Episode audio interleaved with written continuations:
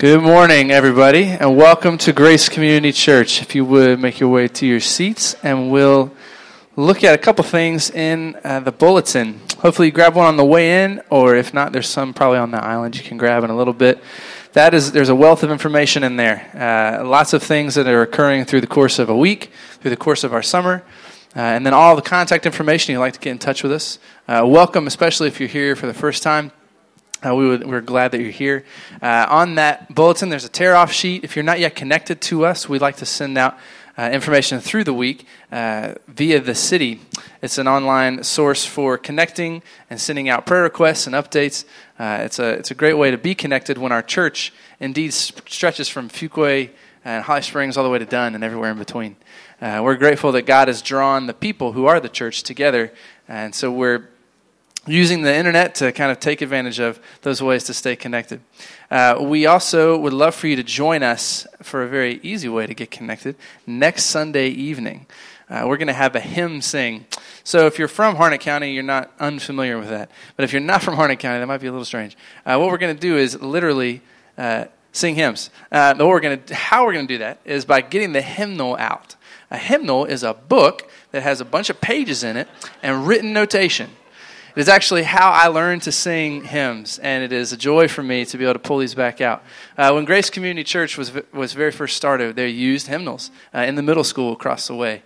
Uh, we had a big filing cabinet. We just stick them in and pull them back out and stick them in. And so they're in a box right now, and I'm excited about pulling that box out uh, next Sunday night. And we're going to have ice cream together right before we sing. So we're going to clog our throats with a bunch of ice cream and then sing together. And so please uh, notice, we'd love for you to bring something with you. So if you are driving past Sunni Sky's and you just want to stop and hit it up, that's fine.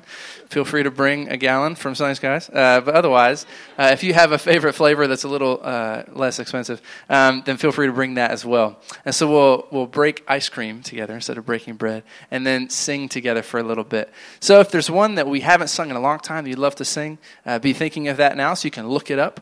Uh, they're arranged by numbers in the hymnal. Uh, and we would love for you to join us next Sunday night uh, for the hymn sing, starting at 6 p.m. Uh, we also want to point out that uh, if you have any questions about uh, Grace Community Church, as you've been here maybe the first time or first few times, we will be starting up a Grace Connection sometime soon again to kind of get get those questions answered. A Grace Connection, keep your eyes open for that, is an opportunity to plug in for four weeks uh, and meet with our elders and our staff and talk through what it means to be a part of Grace Community Church. Uh, but this morning, we're just grateful that you're here to worship with us. So if you would, let's stand together. Uh, when we gather, we, we worship through uh, talking through what's coming up through the announcements. We worship through singing together, through praying together, through hearing the word preached together.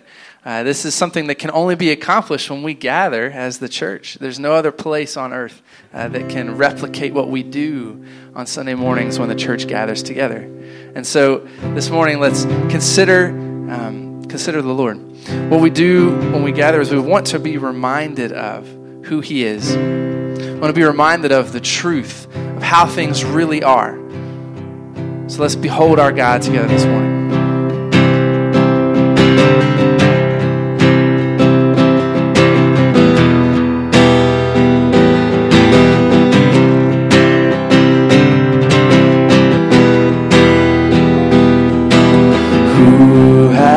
Held the oceans in his hand? Who has numbered every grain of sand? Kings and nations tremble at his voice. All creation rises to rejoice. Behold, God seated on his throne. Come, let us adore him. Behold our King, nothing can compare. Come, let us adore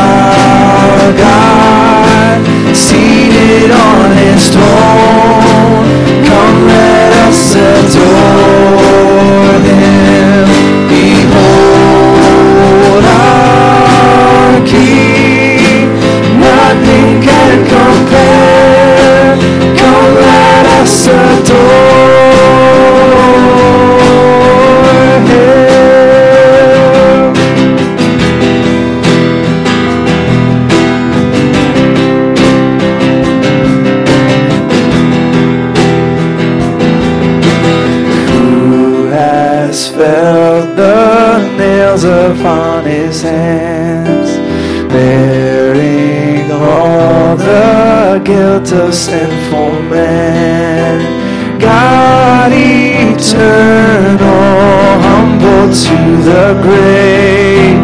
Jesus, Savior, risen now to reign. Behold our God, seated on his throne.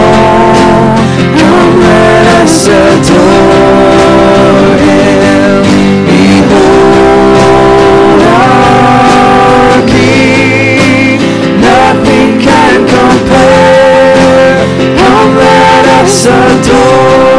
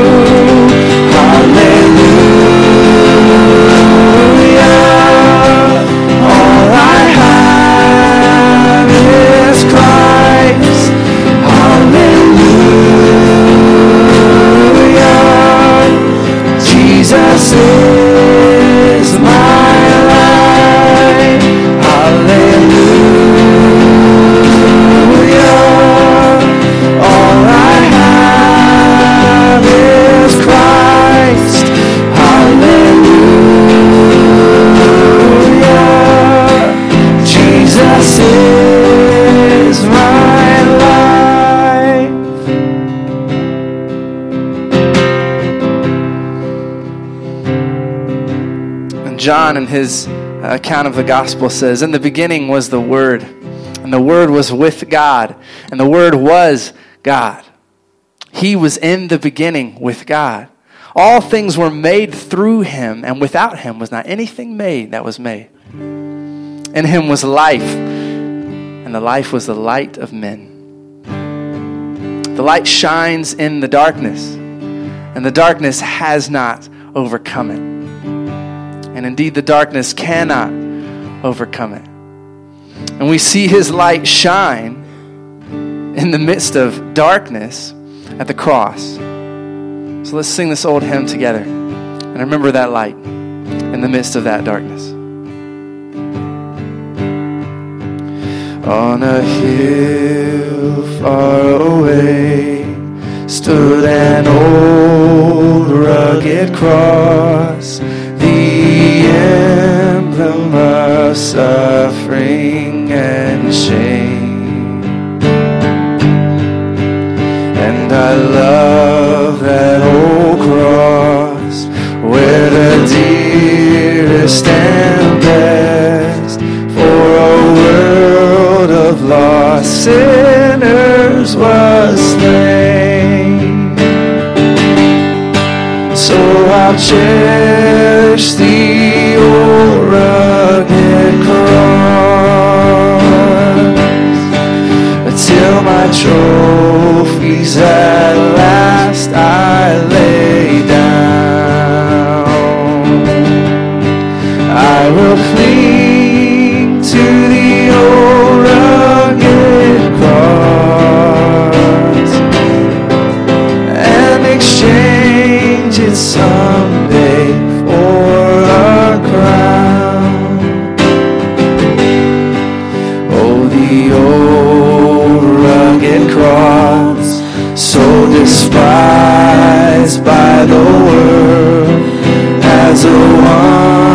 wondrous attraction for me.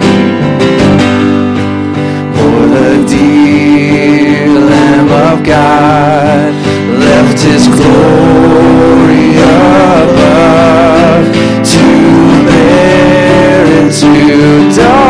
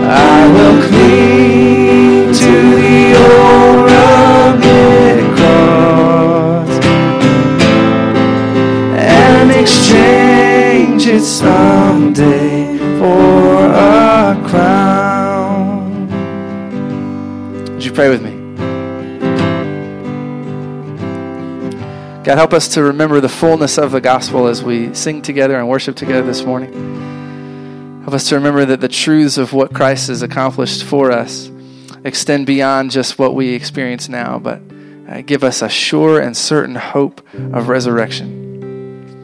I pray that we would see Christ lifted up in the word as it's proclaimed, that we would trust Christ uh, beyond our circumstances, and that you be glorified in all these things.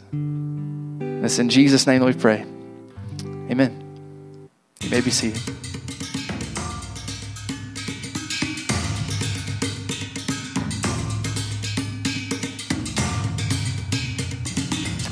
We believe in preaching because we believe the gospel is powerful to change lives. And we believe in preaching the Bible, God's Word, because that was a priority both for Jesus and the apostles. Luke in his gospel says that Jesus came filled by the Spirit, proclaiming good news to the poor.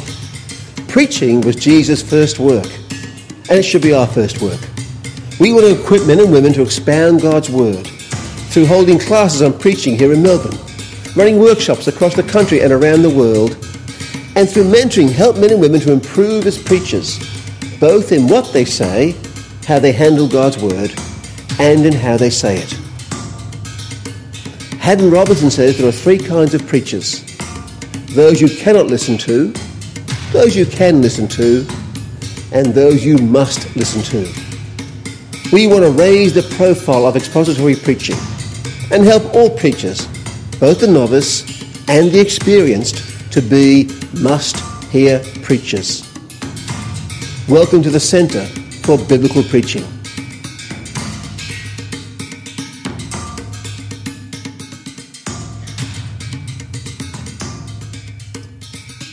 So the handsome fellow we just saw on the screen is uh, Mike Raiter.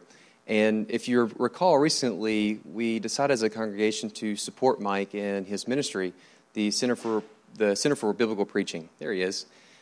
I want to take a few moments this morning and pray for him, but before we do, just want to introduce a little bit about what they do and how that we as a congregation can be involved. They are across the world in Melbourne.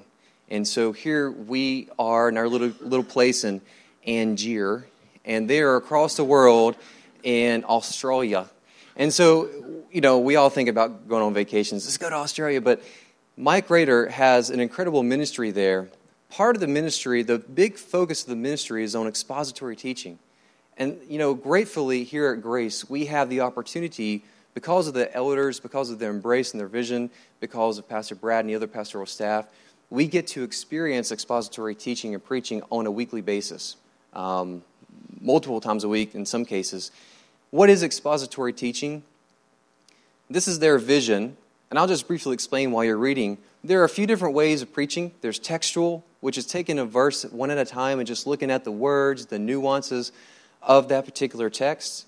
There's topical, and topical looks like, hey, you know, I want to preach about a particular topic. Let me go find verses within Scripture to support this topic. And, and Mike will say on his website, if you read through the documentation and the content, that they agree there are merits to these ways of preaching for sure. But then there are also dangers too. And expository teaching comes in as, I believe, the, the perfect balance. Because it takes time to look at the historical, the contextual, and even the grammatical um, components to a scripture and helping us understand when we say, What is the gospel? helping us understand that this is the gospel in its his historical context. This is the gospel and what this word means. You know, we speak the English language and we think it's easy because it's native. How many of you guys have lived outside of the country or been outside the country? You've tried to speak a different language, and people say English is so hard to understand. It's so hard to. We have so many nuances. I love tacos like I love my mother. You say them in the same sentence, and the two mean two different things. So expository teaching helps brings out that the nuance. And this is what Mike is trying to do with their ministry. They are encouraging pastors both in Melbourne and around the world to teach in an expository way. And so we're very excited at Grace to be able to partner with them. I'm a part of the Eisenbergs home group. Uh, whoop, whoop. And we are excited to be the liaison for Mike Raiter and his uh, ministry. So, as we go to prayer this morning um, for Mike and his team, um, there's some information. You can check them out um, on our website, or you can go to their website. A few prayer points that I pointed out, or I picked out, that I thought that would be effective for us to pray this morning. Uh, the first is monetary support. This is a relatively new venture. And if you've ever been around the ministry for any length of time, you understand that having an organization that is based on helping people to teach expository based on the Bible and to preach can be a difficult thing to convince people to, to give money to and to fund. Um, because it's a long term, its fruits are long term. you see them down the road and you see them in congregations like ours. Um, so they need support, and as a body, we have uh, voted to support them, and we are supporting them. But if this touches you individually, you're more than welcome and encouraged to go to their website and to support them. They have a, a donate link on their website. So I want to pray for that monetary support. The other thing I picked out, of course, related to that, is time. Um, let's pray for time time is such a precious, I don't even say it's a commodity, it's, just, it's precious. And it slips by so fast. So when you're trying to teach and mentor and train, you absolutely need time. And what Mike does is he actually travels around Australia and they, uh, they mentor pastors, and that takes lots of time. You know, pastors, they're, they're so dysfunctional. They just need lots and lots of help, lots and lots of help and support. No, just, so, haha. okay, oh, okay, okay. Oh, sorry, where was I? And, and the last thing is uh, congregations. Congregations. Um, one of the reasons why my family has embraced grace as a church family is that when we first walked in, you know, we, we saw the elders, we heard Brad teach, um, but we, we felt the congregation's embracing of this exegetical, this expository mode of understanding Scripture. And that means a lot to us. It really does. And so we want to pray for the congregations that these, you know, here's Mike and he's mentoring these pastors and they're feeding their congregations. We want to pray for those congregations that there would be fulfillment, that there would be fruit from the teachings. So let's pray for them right now. We are so grateful for the opportunity, Lord, to partner with Mike and the uh, Center for Biblical Preaching. What an amazing opportunity it is to be all the way across the world and to have the opportunity to reach directly and engage with this ministry. We ask that your hand of guidance, your hand of provision, of humility, of support would be with Mike and his team.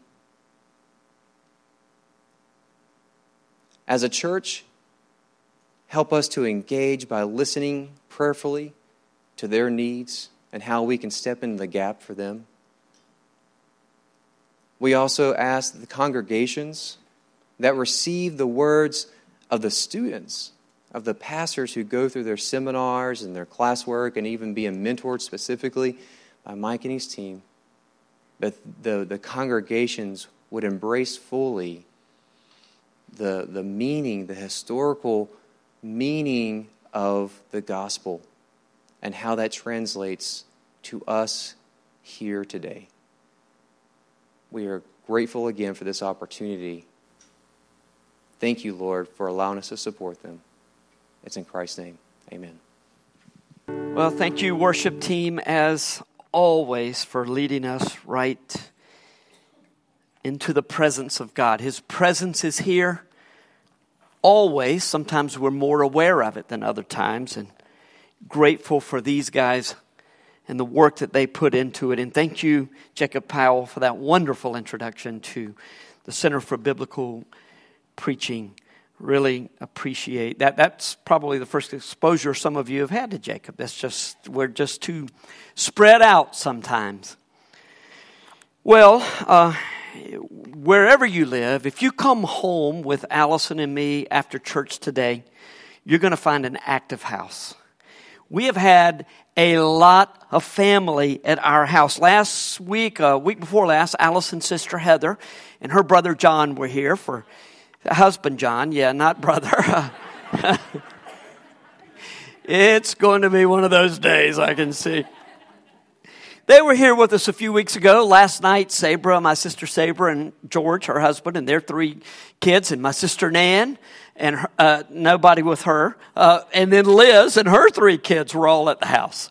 So as you can imagine, they were all spending the night. Now we have more in for dinner, but they were spending the night. Fun times, active times. Tonight, Autumn and her two kids are going to join us. It's going to be crazy.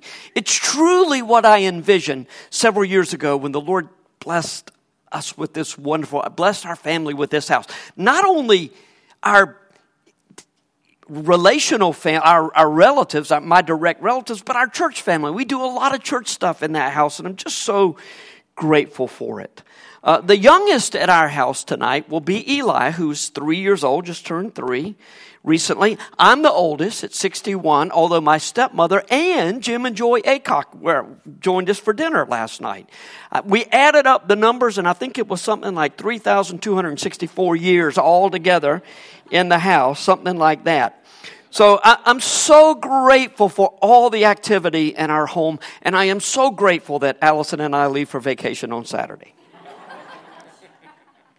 The title of today's message is A Multi Generational Gospel Family. Now, just leave out the term gospel for a moment and think about a multi generational family. What's wrong with that term? It's redundant. A family, by definition, is multi generational. If you are blessed to go to a family reunion, you know, you've got all ages there.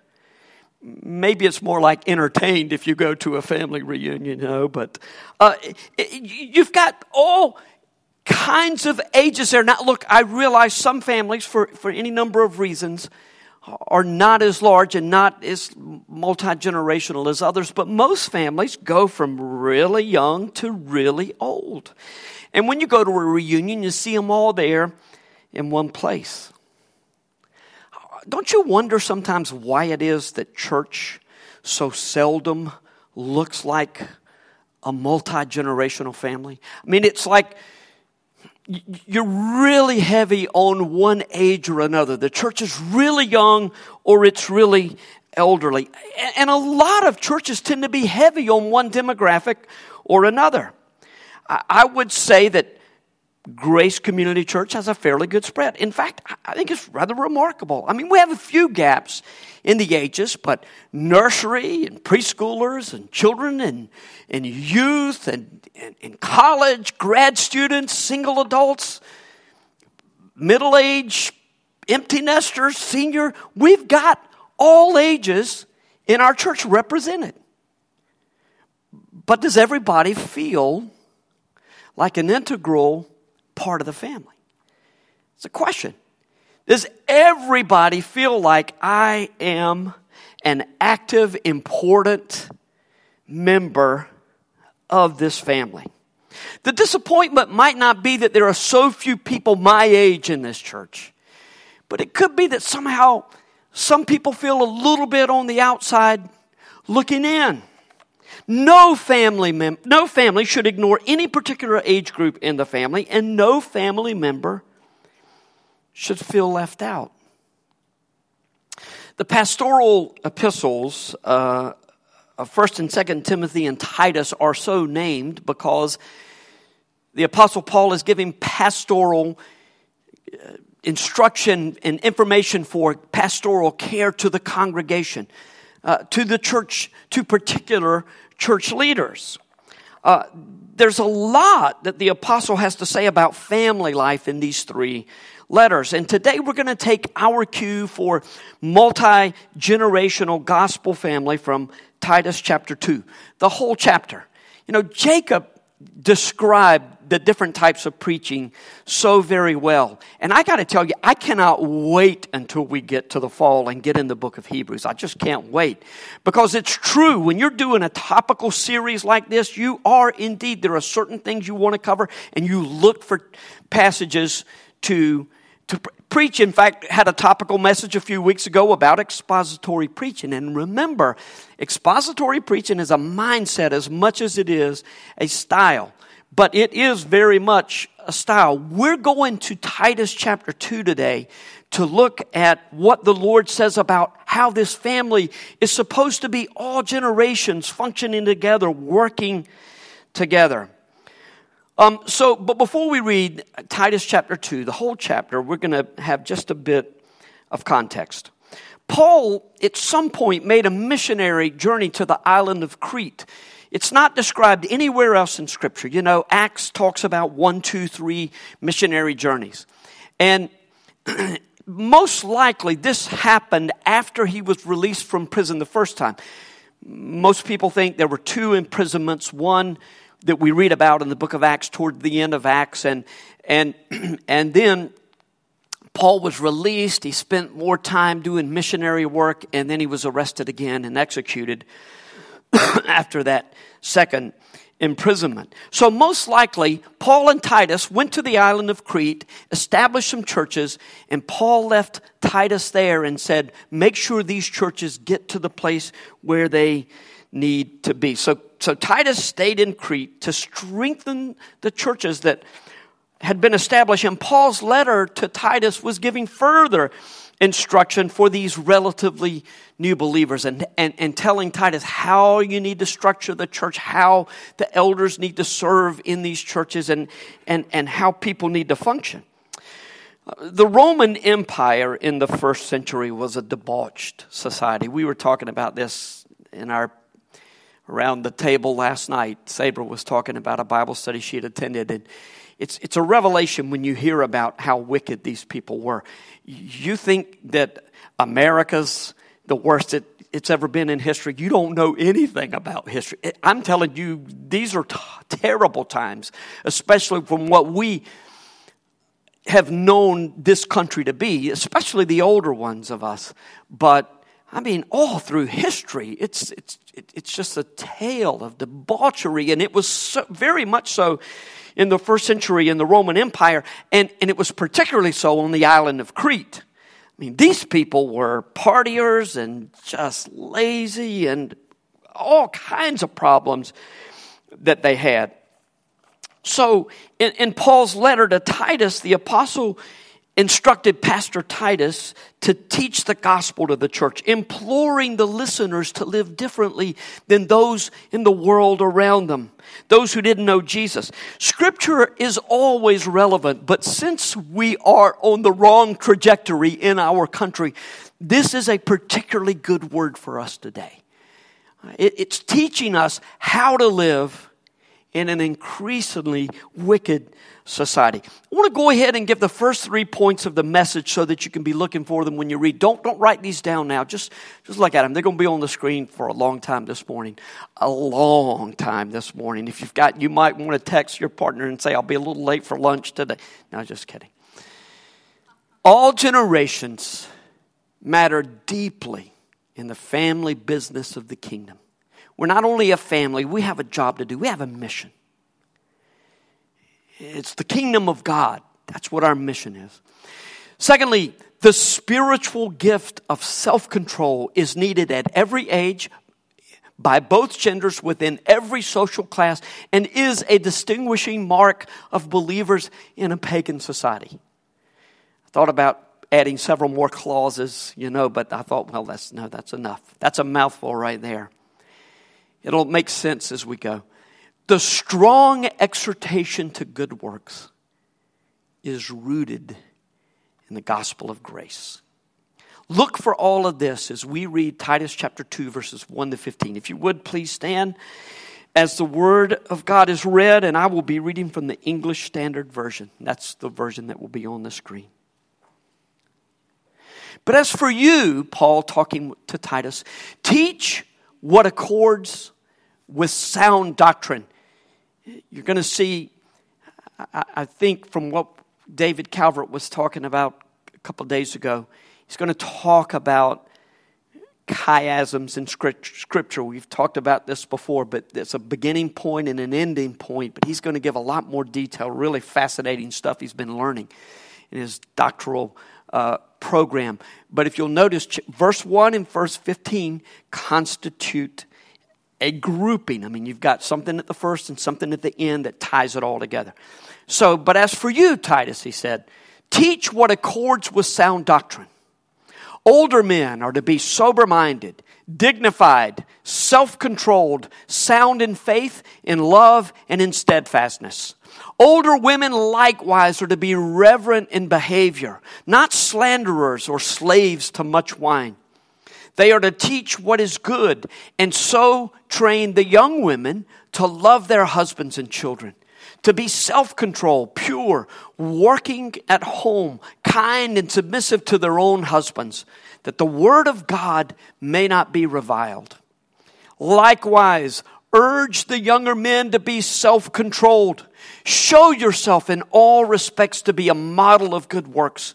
And in your teaching, show integrity, dignity, and sound speech that cannot be condemned, so that an opponent may be put to shame, having nothing to say about us.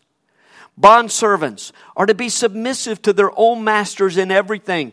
They are to be well pleasing, not argumentative, not pilfering, but showing all good faith so that in everything they may adorn the doctrine of God, our Savior.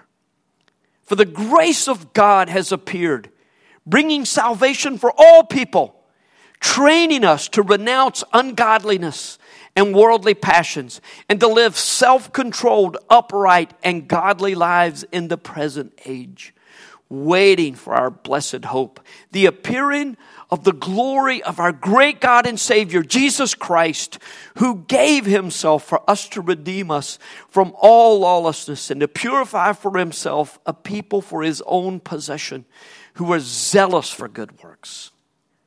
Declare these things, exhort and rebuke with all authority. Let no one disregard you. Let's pray. Father, your word is powerful. Your word is encouraging and it is challenging. We pray that we would be uh, both comforted and also encouraged and, and that we would be challenged to live as not only you called us to live, to live as you died for us to live. Our great God and Savior, Jesus Christ, in whose name we pray. Amen. Thank you and be seated.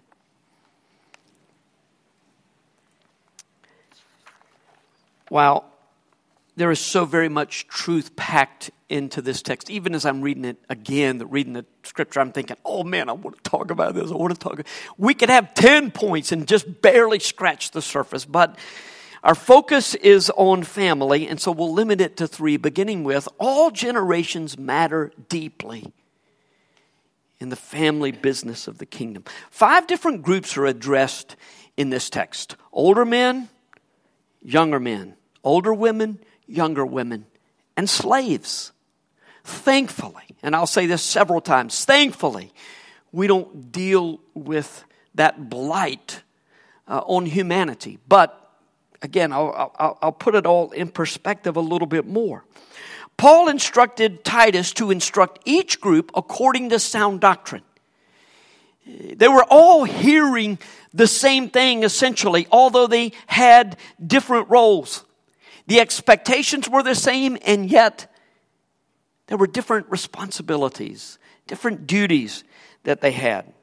Toward the end of chapter 1, Paul had, had told Titus what he already knew about the horrible lifestyles of the, of the people in Crete, but also about the knee jerk response of the Jewish false prophets, false teachers who were teaching a legalistic, works based salvation.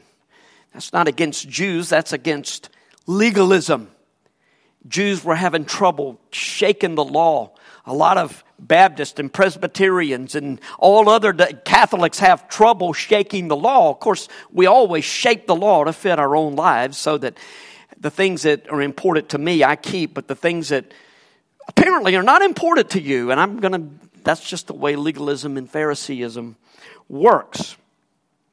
Older men were considered to be the natural leaders of the church.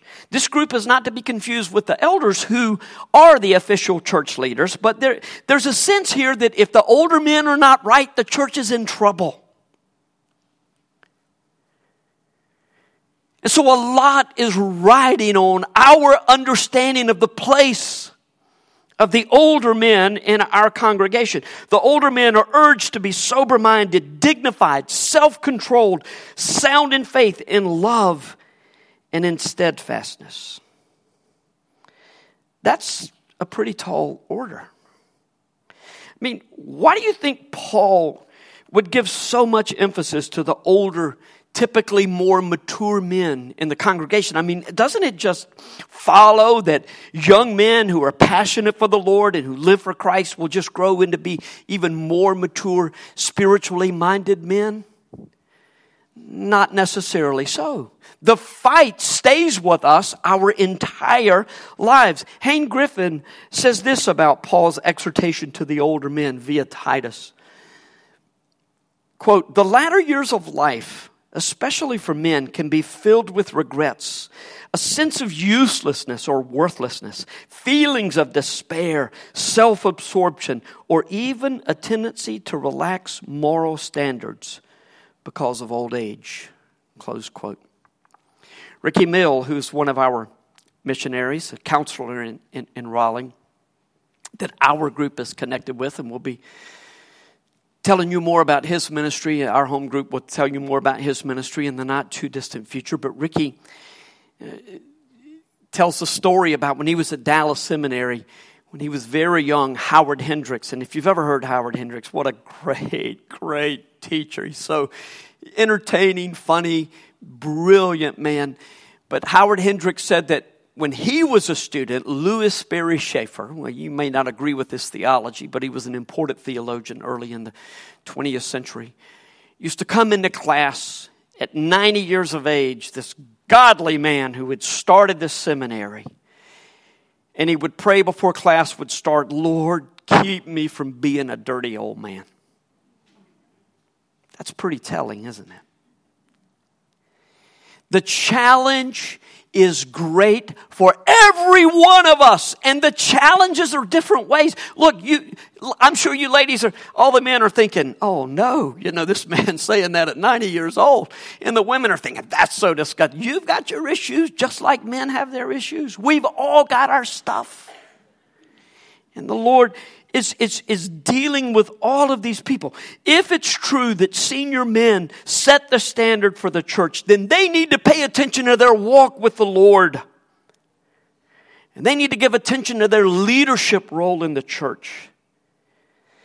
But it's difficult to make an impact on others when everybody looks at, at you as if your use by date has expired. It's kind of like, I don't think you quite get what's happening here. Here's what happened when you get older. Just imagine the church is like this family circle, and there's all of this activity going on in the circle. And everybody is excited about it. But as you get older, changes begin to occur at church. And some of them make you just frankly uncomfortable.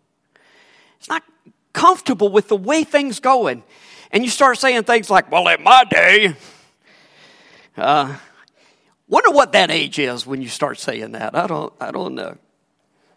Um, so some of the changes make you uncomfortable, but you recognize that change is inevitable if the gospel is going to be passed down from generation, especially now. Change happens at exponential rates. It's like things just get away from us before we know, no matter what age you are. Things are getting away. So you can imagine if you're, you're older and you grew up in a lot more traditional.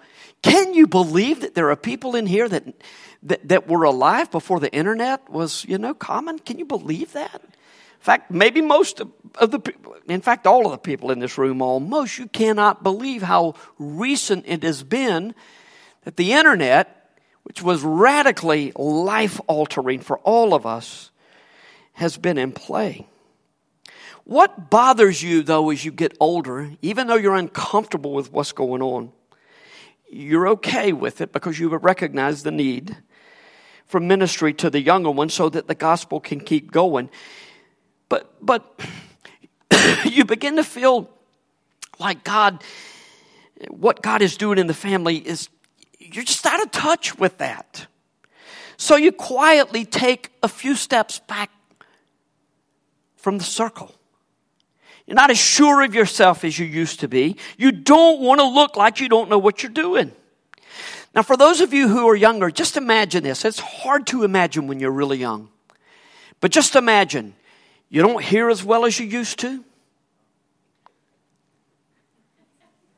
You hear well enough, apparently. you don't hear as well as you used to your eyes, you know, you can't make things out like you used to. But, and, and the worst thing of all is the memory. Your mind is not as sharp as it used to be.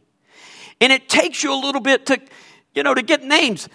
Harold Jernigan the other morning was telling us about these two old guys that were friends and they were meeting for breakfast. You know, and the one said to the other, it, It's been a while since we've met. Would you mind reminding me of your name? His friend sat there for just a moment, and then he said, How soon do you need to know?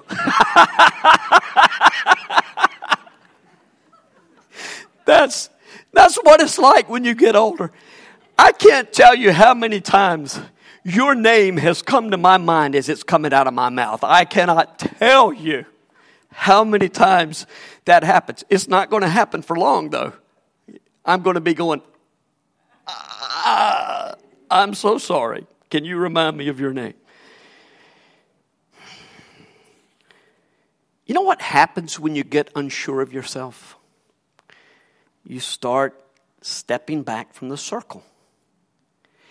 And then you start thinking, you know, there's a lot of activity in that circle. I'm not even sure that I missed. And then before you know it, the circle sort of closes in. Or it feels that way anyway. What happened? I mean, look, this could happen with any age group. Sometimes young people don't go because they feel like there's nothing there for them. You know, they just they have to have to go somewhere else because everything is structured for people of a different age. I, want us to fo- function right now or focus right now on the seniors here at Grace. We need to make sure that our seniors at Grace, both men and women, feel like they are a vital, important part of the ministry at Grace. Just think about this book that we were talking about a few weeks ago. I was talking about Thumbelina, the technology and culture of millennials, and you know, Thumbelina and Tom Thumb because they're always on there. And, and, and the sense is that if a millennial is not in charge of the conversation, they go back to the phone. Well, what does that communicate?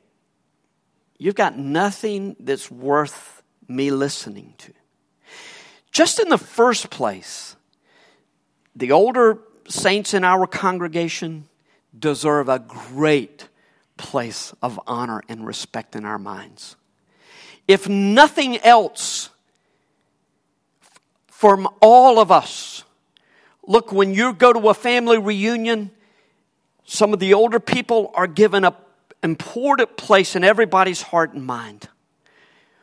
That needs to be happening even more so, even more so at church.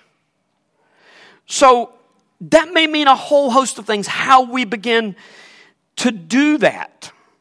Uh, from activities for seniors to intentional mixers between older and younger in our family to increased opportunities for seniors to serve our body in ways other than giving and prayer, which are important ways. That was one of the things quite a few years ago that was so difficult in church was that, you know, um, you have to consider tomorrow if you're going to continue to minister like God has called you to, but yesterday is paying for today, you know? And that's true still. I am certain. I don't know what you give or don't give, I, and it's best that way. But I am sure that a significant chunk of our income comes from the elderly who are on fixed incomes because they're committed and they have served us so well for so long. And those that can't get out and do are praying, but we need to bring them into the circle. They need to feel like they're in the circle. Sometime in the next few months, we're going to have a meeting for all those with at least one family member that's 70 years of age or older. We may be persuaded to go as low as 65, but since 70 is the new 50 and all that stuff, you know, we, will probably start at, at 70. And hopefully we, we, our staff's been talking about this, our home group's been talking. We, hopefully we can, we can do this in a home. The Culbreth home or the Tally home may not be big enough. Culbreth home may be a better choice because the Tally home has a few more steps. The brilliant one bought a first story uh, master bedroom, but forgot about the six steps that it takes to get up to that first story bedroom. We'll see. I, we may have to do it at church even just because of our numbers. Um, there are two questions that are going to be on the table for discussion, not necessarily in this order. First, how can the church minister to your needs with all of the special considerations that age brings? I mean, how can we minister to you? But then, secondly, what are some ways that you would like to minister to our church that just don't seem to fit in the circle right now?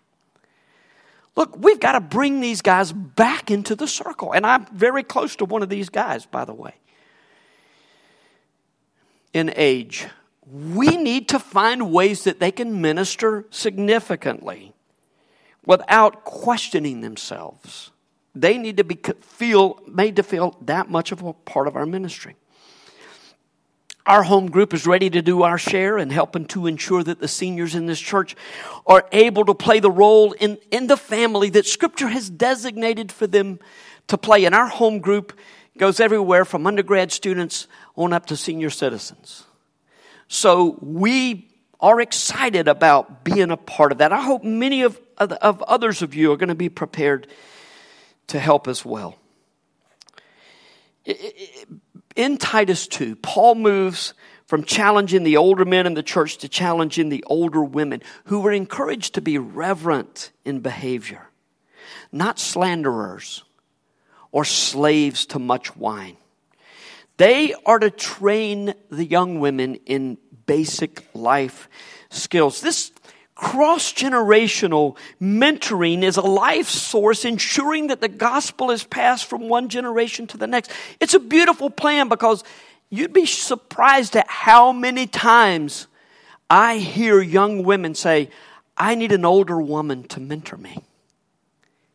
And you know what? The older women are just not available. We need you to be available to mentor these young women when, look, when kids leave the home, if you've never been a mother who has raised children and then all of a sudden, just like that, you're an empty nester, it's difficult to understand. When kids leave the home, men miss the kids, but they like an empty house, you know. When you leave, don't come back. Liz, it's great to have you here this week. Don't, please don't move in unless you know. And we want them there as much as we can get them there. But if they said, we're going to stay for six months, we'd be, you know, that would require an adjustment in our thinking. So men are like, especially, you know, they're like, well, I'll have to dress differently when I go to the fridge at night and stuff like that. You know, you, you got all kinds of considerations. But the mothers would be like, oh, yes, come, come, come, please come. Can you imagine, though, what it's like to all of a sudden, you're, you're not, your identity has been so wrapped up in the children. And I don't mean that in, in a negative sense, I mean in, in the way that God designed it. And then all of a sudden, they're going, what better way to use the gifts and the knowledge and the wisdom that God has given you, and even in saying things like, you know, I would do it way differently. Let me just tell you some of the mistakes that I made. Experience is expensive, and wise is the person who buys it secondhand. Wouldn't it be great to hear from a, a, a mom who's been through all of that about how to deal with your husband? There, there is a sense that there's almost some sex ed kind of stuff in this text. It's just the way it is. It's supposed to be passed down. It's not supposed to be figured out on the internet. We're supposed to be helping one another from generation to generation.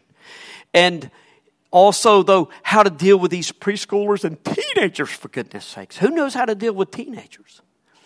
Well,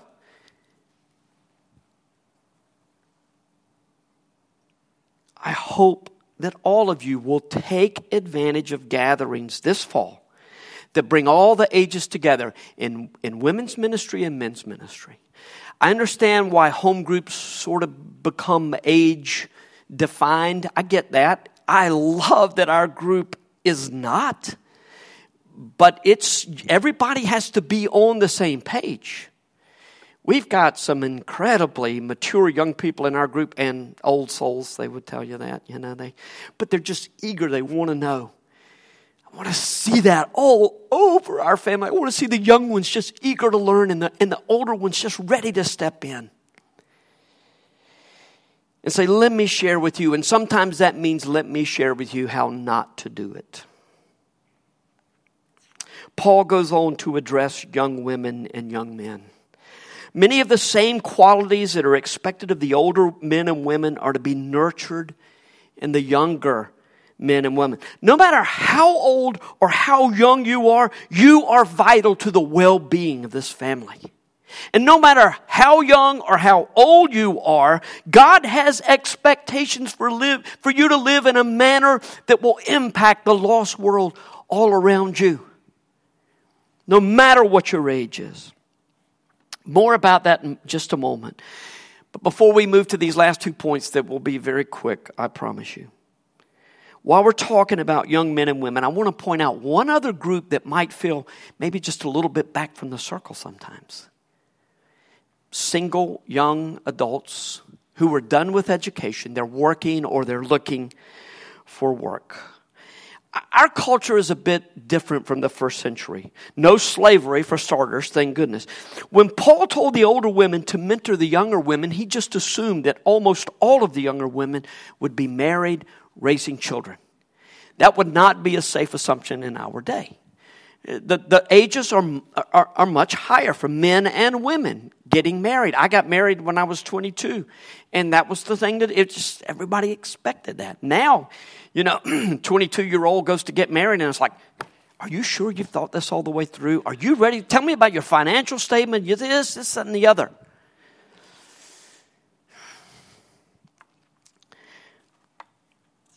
Men and women are called to a particular place in the family. And when the family expectations are this, and you don't meet them, you begin to feel a little bit out of way. Those of you who were older when you got married, you remember what it was like in family gatherings. Are you dating anyone? You know? You know, you should get going before it's too late. All the good ones are going away. You better get going. I mean, no single young, young single adult wants to hear that. Here's the tricky thing. A lot of single adults who are not married want to be. But it's not as easy as it used to be because society's expectations are just not in that way. They are appropriately trusting God to give them a mate in His time. But they desire, their desire to be married is a godly desire and it's often God's plan for them. So I wonder if we as a church can find the motivation and the discipline to pray that God will bring men and women into their lives. I mean, just the right person. Well, they won't be just the right person for long, you know, but just, you know what I'm saying, that God will bring the person He has designed for them into their lives. And, and I wonder also if we could create a culture where singles are confident enough to be a vital part of a home group, not strictly one is age based, but just to go to any home group and, and to say, be confident enough, be secure enough to say, you know what, I just want you to pray for me about this area. I want you to pray. Would you please pray that God will bring someone? And, and that would mean pray about this without asking me every, you know, two or three days. So, how's it going? I've been praying. Is it possible that we get like that? And by the way, we have singles of all, single adults of all ages. How much a part of this family circle do you think they feel? They should not feel one ounce less important than anybody else in our church. You ought not have to be empty nesters, you know, who are still working or parents of children. And my, we have parents of many children in our church. But you ought not to have to be just those. Everybody ought to feel like an important member of the family. Oh, Jacob was talking about, wow, I just thought what he said was so good about, I, I thought he was going to say, when he started talking about the congregation, I thought he was going to say, and, and we just felt so much love, you know, amongst the congregation. I hear that all the time. And and, and just felt people really reaching out to us, that kind of thing. But he said the congregation embraces expository preaching. That's an awesome thing to hear. I am, and, and you do, I am so grateful for that. Look, God's word commands us to give attention to one another. And for everybody to feel like a part of this place. I, I would love it if you would spend time in the book of Titus this week and embrace the truth of this book that has a lot more of a, of a feel of the book of James than I ever realized until I was just immersed in it this week. Can't tell you how frustrating it is to not be able to share. But the things that I've said about all the different generations working together has been on my heart for a good while. It has, and I, I'm so grateful in the context of, uh, of the way that God has designed the church to be able to say those things. But I got to tell you, there is so much in this book that would minister to your, your heart. When Jesus saves us, our lives should be different. Not only in eternity when we are perfected, but now as we live as light in, in a dark world. So, just quickly moving through these second, these last two points. The second thought from this chapter is that the spiritual gift of self control is needed at every age. Remember, he's talking older and younger. And, and you see that word over and over four times self control, self control. Remember, it's fruit of the Spirit. Self control is not something you just, it's the Spirit giving you the ability to be disciplined. It's needed at every age, it's needed by both genders. We have our own issues. Within every social class, socio-economically at the top, all the way to slaves in Paul's day. It's a distinguishing mark of believers in a pagan society. There are very distinct themes in this chapter. Self control is clearly one of those. Submission is also a prominent theme. Wives are to submit to their husband. It's part of God's created order. It's not popular to hear today. It's just in the same way Jesus was submissive to the Father. Well, he had a perfect one to be submissive to. That's right, he did. Yet he calls us to be submissive. Every one of us is submissive in some way or another. Maybe there are one or two at the top, but in this world, but there are not many. We are all submissive to somebody, and he calls us to be submissive. Um, I, I, thankfully, we no longer have to engage the horror of slavery, but when Paul addressed slaves of that day, he told them to be submissive in everything and not to complain or argue with their masters. Look, who doesn't complain in America? I tell you who shouldn't complain us, believers. Don't complain, don't argue with your master, he said, to slaves. And we are frustrated over nothing.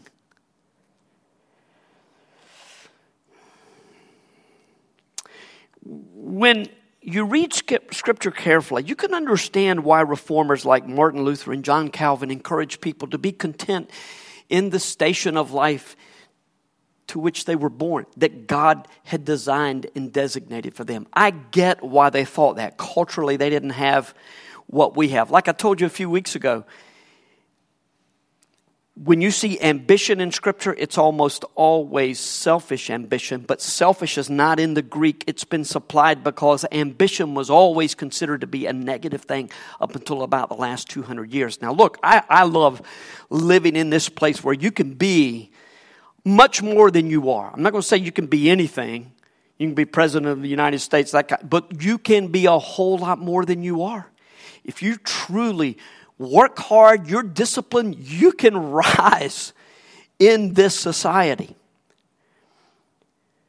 And that's a good thing. But it's also an important thing to remember that right where God has planted you right now, your heart and attitude needs to be one of self control and submission.